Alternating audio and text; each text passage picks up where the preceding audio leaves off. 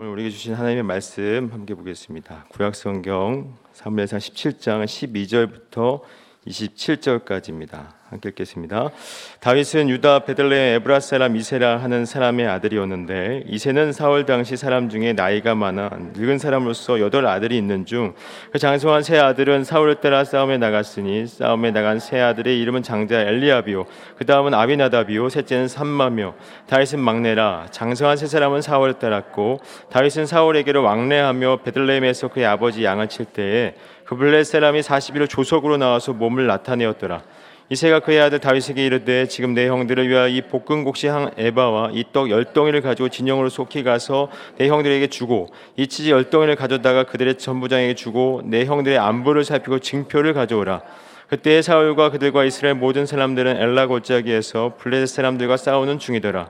다윗이 아침 일찍 일어나서 양을 양치키신 자에게 맡기고 이세가 명령한 대로 가지고 가서 진영에 이른즉 마침 군대가 전장에 나와서 싸우려 고함치며 이스라엘과 블레셋 사람들이 전열을 벌이고 양군이 서로 대치하였더라.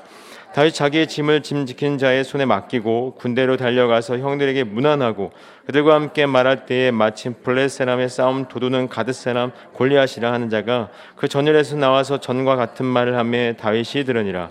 이스라엘 모든 사람이 그 사람을 보고 심히 두려워하여 그 앞에서 도망하며 이스라엘 사람들이 이르되 너희가 이 올라온 사람 보았느냐? 참으로 이스라엘을 모욕하러 왔도다 그래 죽이는 사람은 왕이 많은 재물을 부하게 하고 그의 딸을 그에게 주고 그 아버지의 집을 이스라엘 중에서 세금을 면제하게 하시리라. 다윗이 곁에 서 있는 사람들에게 말하이르되 이 블레셋람을 죽여 이스라엘의 치욕을 제거한 사람에게는 어떠한 대우를 하겠느냐? 이 할례 받지 않은 블레셋람이 누구이기에 살아계신 하나님의 군대를 모욕하겠느냐? 백성이 전과 같이 말하이르되 그를 죽이는 사람에게는 이러이러하게 하시리라 하니라. 아멘. 할렐루야. 어, 어제 우리는 그 하나님께서 어, 블레셋과 골리앗을 세운 이유가 하나님의 영을 떠난 자의 모습이 이 역사 속에서 어떻게 증거되고 있는지 그리고 하나님의 영이 함께한 자는 이 역사 속에서 어떻게 증거되는지를 보여주시기 위해서 하나님 블레셋과 골리앗을 사용하는 것이다라고 말씀을 드렸습니다. 즉 하나님의 영이 함께하지 않으면 하나님의 믿는 믿음이 없게 되고 그래서 그 모든 것을 자신이 감당해야 되기 때문에 두려울 수밖에 없는 거예요. 그래서 그 두려움에 묶일 수밖에 없기 때문에 이 모습을 이 오늘 17장에서 어, 세상의 힘의 상징인 골리앗을 통해서 그 앞에서 벌벌 떨고 있는 사일과 이스라엘을 통해서 명확하게 보여줬습니다. 그래서 믿음의 반대는 사실 불신이 아니라 뭐라고 할 수 있을까요? 두려움인 겁니다. 불신이 아니라 두려움이라고 말할 수가 있다는 것이죠. 그렇다면 내가 어떤 상황과 환경 가운데 두려움에 빠지면 어, 문제가 뭐라고 했죠, 제가? 문제는 골리앗이 문제가 아닙니다. 그 문제가 문제가 아니라 바로 나의 영적 상태가 문제인 겁니다. 그래서 영적 상태를 다시 한번 되돌아보고 무엇을 강구해야 된다고요? 성령 충만을 강구해야 된다고 제가 어제 말씀을 드렸습니다. 아유, 다 기억을 나시네요. 그럼 오늘 본문은 어제는 하나님의 영이 함께하지 않는 자가 이 세상에서 어떠한 이 역사 속에서 어떻게 증거되고 있는지를 봤다면 오늘은 하나님의 영이 함께한 자가 이 역사 속에서 어떻게 보여지는지 그리고 이 역사 속에서 어떻게 살아내는지를 보여주고 있어요. 그리고 하나님께서는 그 인물로 다윗을 들어 사용하고 계신 거예요. 오늘 본문을 보니까 11절까지 이제 이스라엘이 블레셋까지 블레셋과 그, 그 대치 사항을 전개되다가 갑자기 이제 12절에서 장면이 전환이 됩니다. 그리고 누구를 소개하고 있냐면 다윗을 소개하는 장면을 보여줘요. 왜 하나님께서 이 다윗을 소개하고 있냐면 지금 사울과 이스라엘과 그리고 블레셋이 무엇을 의지하고 있죠? 세상의 힘을 의지하고 있습니다. 블레셋은 자기의 힘을 의지하고 있고 사울과 이스라엘은 이스라엘은 그 힘이 없기 때문에 좀 두려워하고 있는 거예요. 그러나 하나님께서는 다윗을 사용하셔서 그 힘이 가치가 아니라 너희들이 의지하고 있는 그 힘이 가치가 아니다. 하나님이 이 전쟁의 승패는 하나님께 달려 있다는 사실을 누구를 들어 사용 들어 보여주신다고요? 다윗을 들어 보여주시려고 다윗을 준비하고 계신 겁니다.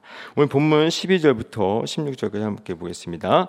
12절 시작. 다윗은 유다 베들레의 에브라 사람 이세라는 사람의 아들이었는데 이세는 사울 당시 사람 중에 나이가 많아 늙은 사람으로서 여덟 아들이 있는 중그 장성한 세 아들은 사울 따라 싸움에 나갔으니 싸움에 나간 세 아들의 이름은 장자 엘리압이요 그 다음은 아비나답이요 셋째는 삼마며 다윗은 막내라 장성한 세 사람은 사울을 따랐고 다윗은 사울에게 왕래하며 베들레헴에서 그의 아버지의 양을 칠 때에 그 블레셋 사람이 40일을 조속으로 나와서 몸을 나타내었더라. 아멘. 말씀을 보니까 지금 다윗을 소개하고 있는데 다윗이 이세의 아들이랍니다 근데 이세의 아들 중에 막내라고 표현을 하고 있어요 이 막내라는 단어를 제가 찾아보니까 히브리어로 카탄이라는 단어 하카탄이라는 단어인데 이 단어는 합성어입니다. 이 하라는 그 간사와 이 카탄이라는 하찮은이라는 뜻을 가지고 있는 카탄이라는 뜻가 합성어인데 다시 말하면 지금 막내라는 단어를 사용해서 지금 이세의 집안에 다윗은 아주 보잘 것 없고 하찮은 존재로 여기고 있는 거예요. 그를 막내라는 단어를 사용하여 보여주고 있는 겁니다. 그리고 14절에 보니까 다윗은 막내라 장성한 세 사람은 사울을 따랐다라고 말씀하고 있는 거 보니까 지금 첫째가 엘리압이고 둘째가 아비나답이고 셋째는 삼마입니다. 그러니까 이 어, 엘리압, 아비나답, 삼마는 지금 장성했기 때문에 전쟁에 나갔어요. 그러면 막내인 다윗은 전쟁에 나갈 수준의 그 전쟁에 나갈 나이가 안 된 겁니다. 나중에 보면 알겠지만 이세가 다윗을 심부름을 시켜요 전쟁에. 그러니까 너무 어리지도 않았고 또 장성하지도 않은 중간 정도 나이가 됐던 것 같아요. 그러니까 아마도 한 15세에서 한 17세 정도 되지 않았을까라는 생각이 들어요. 그래서 한 그 정도 나이가 돼서 어 이제 그 정도 나이가 됐는데 아까도 방금 얘기했지만 굉장히 하찮은 존재로 보기, 봤던 거예요 다윗을. 그러니까 그렇게 지금 소개하고 있는 겁니다. 그런데 하나님은 그런 하찮은 존재를 사용하셔서 어떻게 될까요? 세상이 의지하고 있는 그 힘이 아무것도 아니라는 것을 드러내 보이고 계신 거예요. 그 말씀이 사도 바울도 그대로 말씀을 하고 있죠. 바로 고린도전서에서 그대로 말씀을 하고 있는데 한번 찾아보겠습니다. 고린도전서 1장 26절에서 29절입니다. 함께 읽겠습니다. 시작. 형제들아 너희를 부르심을 보라 육체를 따라 지혜로운 자가 많지 아니하며 능한 자가 많지 아니하며 문벌 좋은 자가 많지 아니하도다. 그러나 하나님께서 세상에 미련한 것들을 택하사 지혜 있는 자들을 부끄럽게 하려 하시고 세상에 약한 것들을 택하사 강한 것들을 부끄럽게 하려 하시며 하나님께서 세상에 천한 것들과 멸시받는 것들과 없는 것들을 택하사 있는 것들을 패하려 하시나니 이는 아무 육체도 하나님 앞에서 자랑하지 못하게 하려 하심이라라고 말씀을 주세요. 세상이 의지하고 있고 또 세상이 가치라고 여기고 있는 모든 것들이 하나님 앞에서 뭐라고요? 아무런 가치 없는 거다. 라는 것을 분명하게 말씀하고 있습니다. 그것을 드러내고 말씀하기 위해서 지금 그들이 하찮게 여기는 누구를요? 다윗을 들어서 말씀을 하고 있는 거예요. 다윗을 들어 사용하셔서 말씀을 하고 있는 겁니다. 그런데 25절에 보니까 이렇게 말씀합니다. 다윗은 사울에게를 왕래하며 베들레헴에서 그의 아버지의 양을 칠 때라고 말씀하고 있어요. 사울이 그, 사, 그 사울이 그 악한 영에게 번뇌할 때 누가 수금을 쳤죠? 쳤죠. 다윗이 켰어요. 그래서 지금 보니까 그 전쟁 중이라도 다윗이 사울에게 갔던 것 같습니다. 그래서 계속 수금을 켰던 것 같아요. 그래서 제가 보니까 그 이세가 이세가 다윗에게 심부름을 시켜요. 이렇게 그 첫째, 둘째, 셋째는 전쟁에 갔으면 넷째를 시켜도 될 텐데 굳이 막내를 시켰어요. 여기 나오진 않지만 아마도 어, 전쟁 중에 사울에게 수금을 키러 간 김에 도시락을 갖다 주라고 간 김에 시키지 않았을까라는 생각이 들어요. 그래서 다윗에게 심부름을 시킵니다. 형들에게 가서 심부 형들에게 가서 도시락을 갖다 주고 또 천부장에게 치즈 한 등을 갖다 주라고 얘기를 해요. 그 말씀이 17절부터 18절입니다. 함께 읽겠습니다. 시작.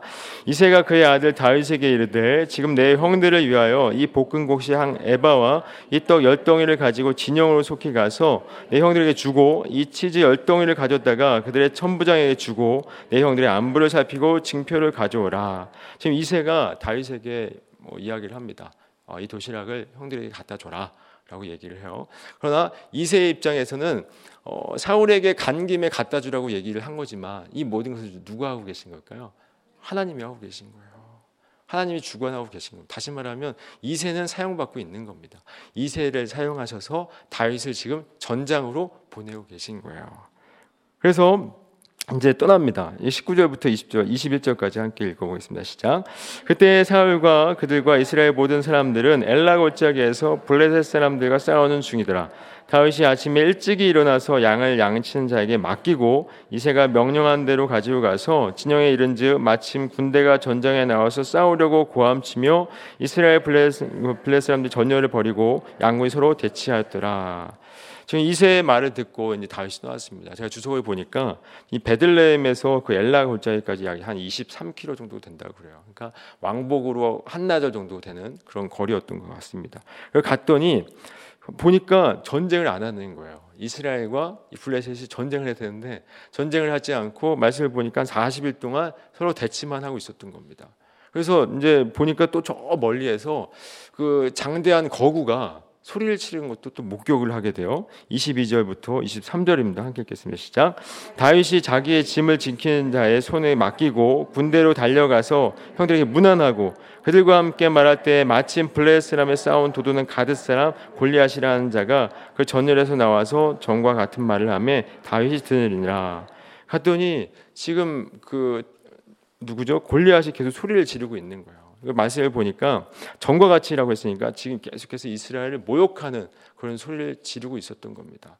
그래서 이들이 어, 전쟁을 해야 되는데 왜 전쟁을 하지 않았을까? 다윗이 의문을 했겠죠.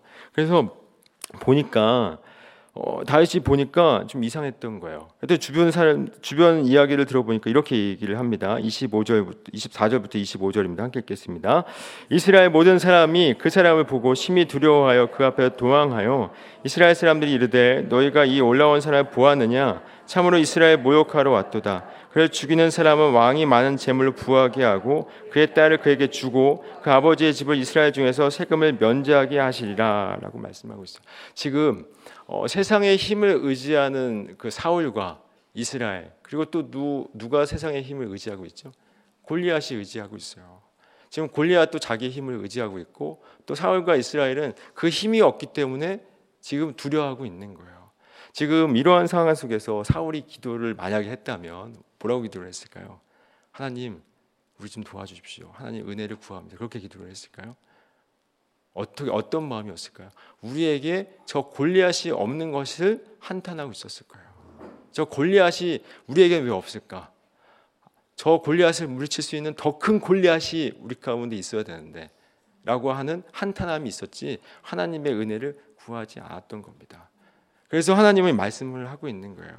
그래서 그런 한탄 속에서 지금 사울이 이렇게 얘기를 하고 있는 겁니다. 더 큰 골리앗을 너희들이 저 골리앗을 물리쳐 줄 수 있는 더 골리앗이 되라 하고 하면서 포상금을 제시하는데 그 포상금이 뭐냐면 어, 재물을 주고 또 딸을 그에게 주고 세금을 면제하게 줄 테니까 저 골리앗을 무너뜨려라라고 얘기하는 겁니다. 지금 사울이 지금 이것을 할 때가 아니라 누구를 의지해야 되죠? 하나님을 의지해야 되는 거예요. 이스라엘의 전쟁의 특징은 바로 하나님을 의지할 때 승리했습니다. 그러나 하나님을 의지하지 않으면 여지없이 무너졌어요. 상대방의 전력이 강하든 약하든 상관이 없었어요. 이스라엘이 강하든 약하든 상관이 없었습니다. 그들이 하시, 그들이 해야 되는 건 하나님을 믿는 거였습니다. 그러나 사울은 지금 왜 이렇게 하고 있을까요? 하나님의 영이 떠났기 때문에 하나님의 영이 함께 했을 때 11장에서 봤죠. 암몬 사람들이 쳐들어왔을 때 여지없이 그를 이겼습니다. 크게 이겼어요. 하나님의 영이 떠나 같은 사람인데 하나님의 영이 떠나가니까 이렇게 무너져 버린 모습을 보여주고 있는 거예요. 그래서 더 큰 골리앗을 구하고 있는 겁니다. 저 골리앗이 없어서 괴로워하고 있는 거예요. 사실 골리앗이라는 건 어떤 걸까요? 세상의 힘의 상징입니다. 세상의 힘의 상징. 사실 우리가 이 성경을 보면서 골리앗은 나쁜 사람, 그리고 다윗은 착한 사람. 그럼 나는 어떤 사람이에요? 다윗이라고 생각하시죠? 나는 골리앗은 아니야. 라고 생각하지만 사실 우리가 다 골리앗이 되고 싶어 하는 욕망이 다 있어요. 왜냐하면 골리앗은 세상의 힘이기 때문에 그렇습니다. 우리가 저 밖에서 골리앗이 되기 위해서 어쩌면 이 자리에 나와 있는지도 몰라요. 골리앗이 되기 위해서. 골리앗이 되지 않고 있기 때문에 두려워하고 있는 거 아닙니까? 우리 두려움 가운데 우리를 두려움에 물려는 건 결국 골리앗이 되지 않기 때문에 우리를 두려워하고 있는 거예요. 그래서 우리는 골리앗이 되고 싶은 마음이 우리는 가득합니다. 그러나 그 골리앗이 되고 싶은 그 골리앗이 상징하고 있는 그 세상의 힘이 정말 가치일까요? 그렇지 않습니다. 그건 가치가 아닌 거예요. 성경에서도 분명하게 말씀하고 있고 우리 계속해서 말씀을 통해서 이 강단을 통해서 듣고 있어요. 그것이 아니라는 사실. 근데 여전히 우리는 두려워하고 있어요. 그렇다면 골리앗이 문제일까요? 나의 영적 상태가 문제인 겁니다.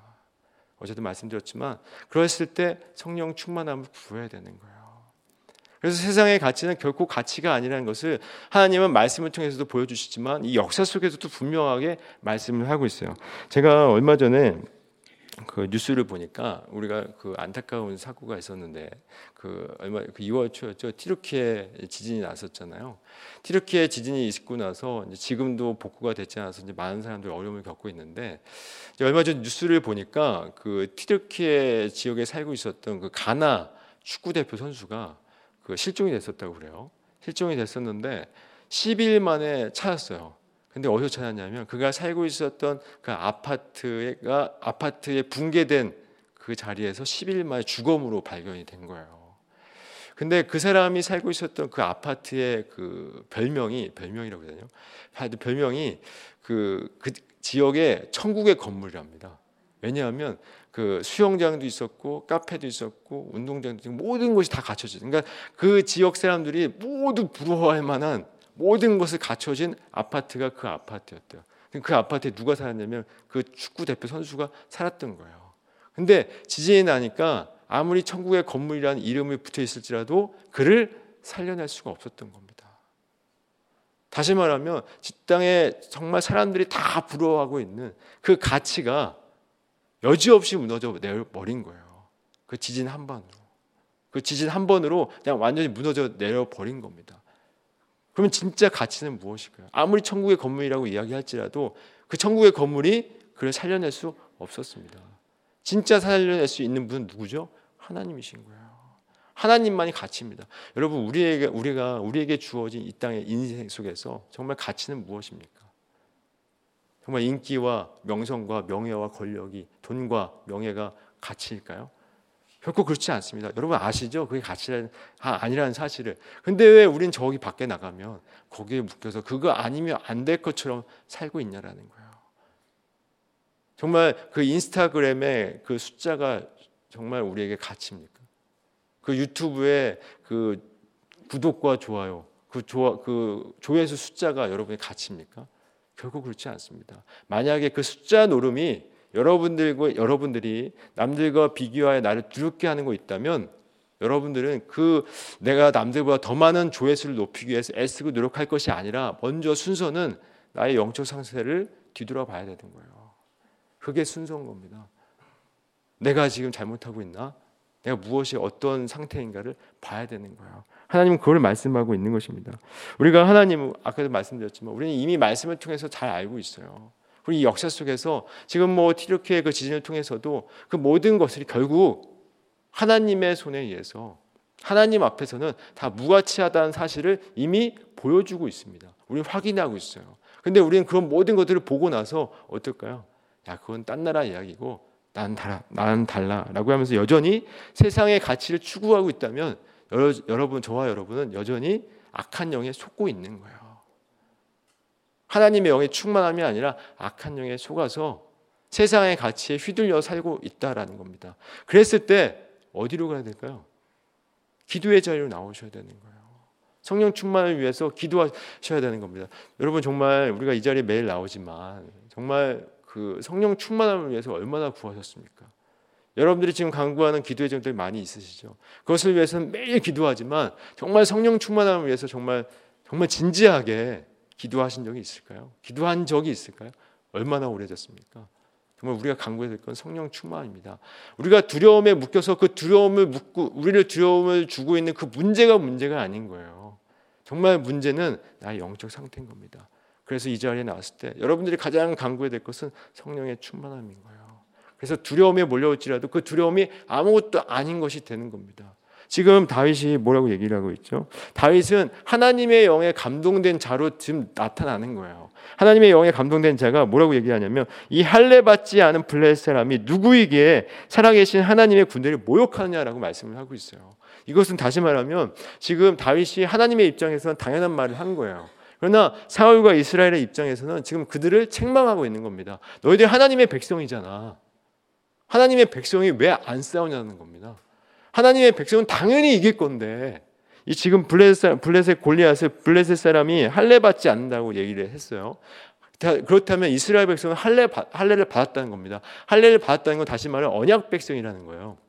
언약 백성이라는 것은 하나님의 언약 아래에 있기 때문에 그들을 하나님이 지켜 주신다는 거예요. 왜 그거를 모르고 싸우지도 않느냐는 것을 이야기하고 있는 겁니다. 근데 이 모습이 결국 우리의 모습이 아닐까요?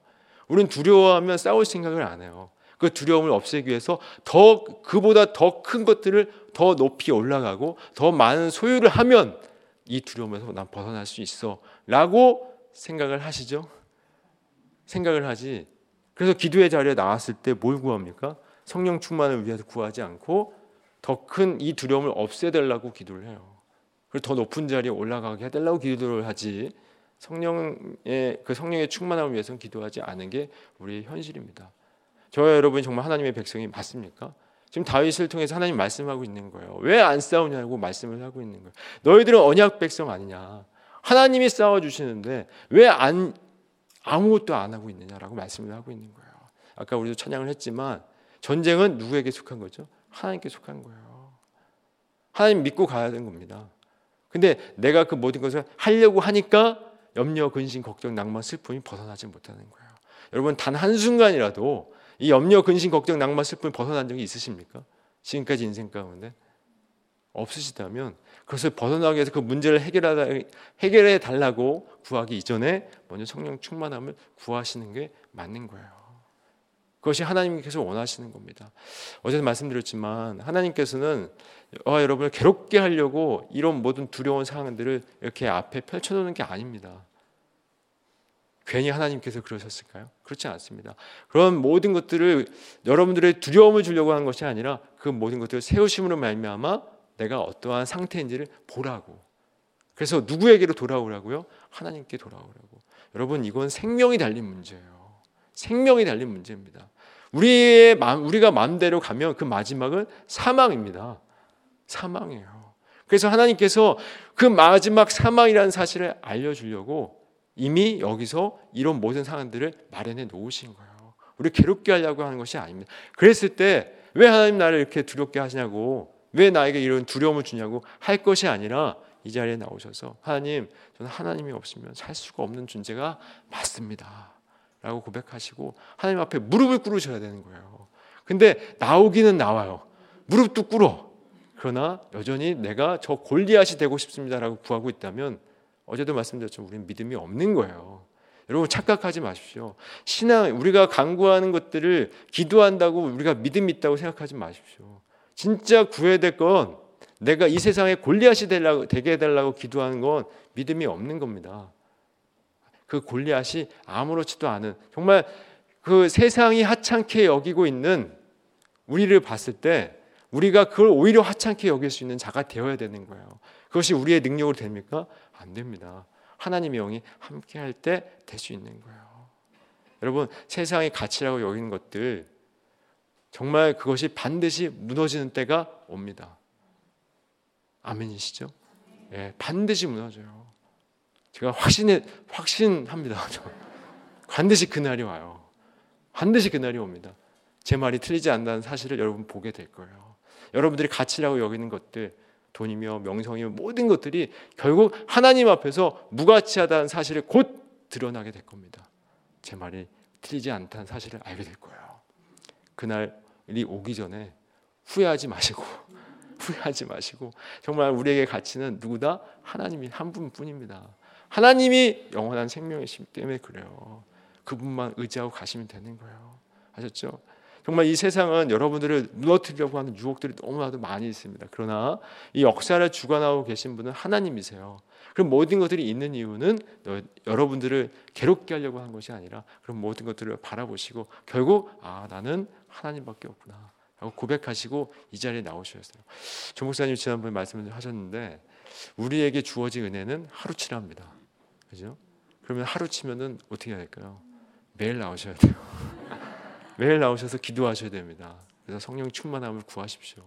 그래서 매일 기도하시고 매일 말씀 묵상하셔서 하나님의 영의 충만함으로 말미암아 이 유혹과 거짓과 속임수가 넘쳐난 이 세상 가운데 하나님만 의지하며 이 골리앗의 세상에서 정말 하나님의 영의 충만한 다윗으로 온전히 살아가는 저와 여러분 되기를 간절히 소망합니다.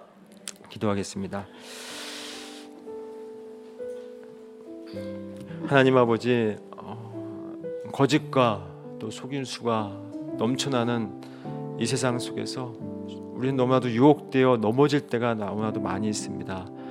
어쩌면 그것들을 이겨내기 위해서 하나님 앞에 무릎 꿇고 하나님의 은혜를 구하기보다는 더 큰 골리앗이 되기 위해서 아버지 앞에 나오는 것은 아닌지 모르겠습니다. 주님, 우리의 연약함을 극률히 영여 주시고 이 시간 간구하오니 성령의 충만함을 더하여 주셔서 이제는 주님 하나님의 영의 충만함을 받아 이 세상에서 가치라고 여기는 것들을 이제 무가치하게 여기게 하여 주시고 오직 하나님만 바라보며 하나님만 의지하며 살아갈 수 있도록 우리를 인도하여 주시옵소서. 그러나 주님 우리는 너무나도 연약합니다. 이렇게 고백하고 있지만 또 넘어집니다. 그러나 그때마다 넘어져서 주저앉지 않게 해 주시고 다시 일어나게 하여 주셔서 주님 앞에 나오게 하여 주시고 주님 의지하여 담대하게 이겨낼 수 있도록 은혜 위에 은혜를 더하여 주시옵소서.